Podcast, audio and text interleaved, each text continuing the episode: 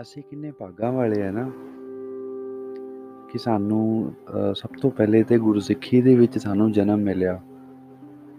ਗੁਰਸਿੱਖਾਂ ਦੇ ਘਰ ਸਾਡਾ ਜਨਮ ਹੋਇਆ। ਜਿਹਦੇ ਕਰਕੇ ਸਾਨੂੰ ਰੱਬ ਨੇ ਸਾਨੂੰ ਐਸੀ ਕਲਾ ਬਖਸ਼ੀ ਏ ਕਿ ਮੈਜਿਕ ਆਓ। That magic word is ਅਰਦਾਸ। ਆਪਾਂ ਅਰਦਾਸ ਕਰ ਸਕਦੇ ਹਾਂ। ਉਸ ਦੀ ਵੀ ਕਲਾ ਹੁੰਦੀ ਹੈ, ਪਰ ਸਭ ਤੋਂ ਵੱਡੀ ਗੱਲ ਇਹ ਹੈ ਕਿ ਅਰਦਾਸ ਹੈ ਕੀ? ਜਿਹੜਾ ਅਰਦਾਸ ਵਰਡ ਹੈ ਨਾ, ਇਸ ਦੇ ਵਿੱਚ ਵੀ ਬਹੁਤ ਵੱਡੀ ਸ਼ਕਤੀ ਹੈ ਔਰ ਇੱਕ ਬਹੁਤ ਵੱਡਾ ਰਹੱਸ ਛੁਪਿਆ ਹੋਇਆ ਹੈ।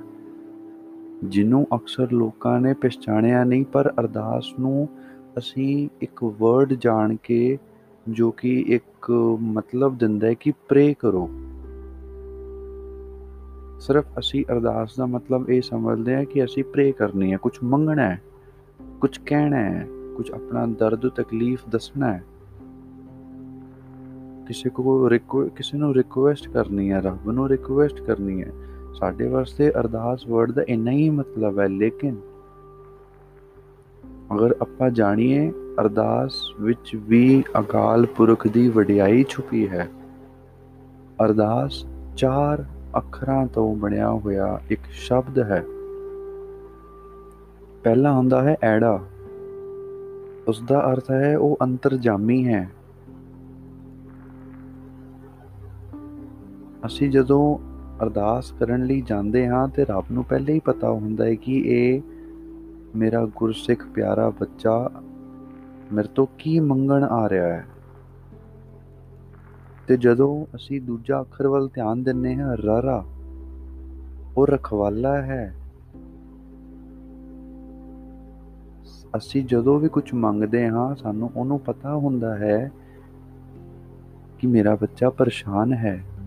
ਉਹ ਸਾਨੂੰ ਰੱਖਦਾ ਹੈ। ਸਾਨੂੰ ਔਕੜਾਂ ਤੋਂ ਬਚਾਉਂਦਾ ਹੈ। ਤੀਸਰਾ ਅੱਖਰ ਆਂਦਾ ਹੈ, ਦੱਦਾ। ਦੱਦੇ ਦਾ ਅਰਥ ਦਾਤਾਰ ਹੈ, ਕਿਉਂਕਿ ਉਹ ਦਾਤਾ ਦੇਣ ਵਾਲਾ ਹੈ, ਬੇਅੰਤ ਦਾਤਾ ਦੇਣ ਵਾਲਾ ਹੈ। ਤੂੰ ਦਾਤਾ, ਦਾਤਾਰ, ਤੇਰਾ ਦਿੱਤਾ ਖਾਵਣਾ, ਤੇਰਾ ਦਿੱਤਾ ਖਾਵਣਾ। ਇਹ ਅਸੀਂ ਸੋਚਦੇ ਨਹੀਂ ਹਾਂ, ਲੇਕਿਨ ਅਰਦਾਸ ਵਿੱਚ ਬਹੁਤ ਵੱਡੀ ਸ਼ਕਤੀ ਹੈ। ਜਿਸ ਨੂੰ ਪਛਾਣਨਾ ਸਾਡੇ ਵਾਸਤੇ ਬਹੁਤ ਜ਼ਿਆਦਾ ਜ਼ਰੂਰੀ ਲੋੜਿੰਦਾ ਹੈ। ਜਦ ਤੱਕ ਸਾਨੂੰ ਅਰਦਾਸ ਦਾ ਪੂਰਾ ਮਤਲਬ ਨਹੀਂ ਪਤਾ ਹੋਵੇਗਾ, ਅਸੀਂ ਉਸ ਅਰਦਾਸ ਦੀ ਫੀਲਿੰਗ ਨਾਲ ਅਸੀਂ ਅਰਦਾਸ ਕਰ ਹੀ ਨਹੀਂ ਸਕਦੇ।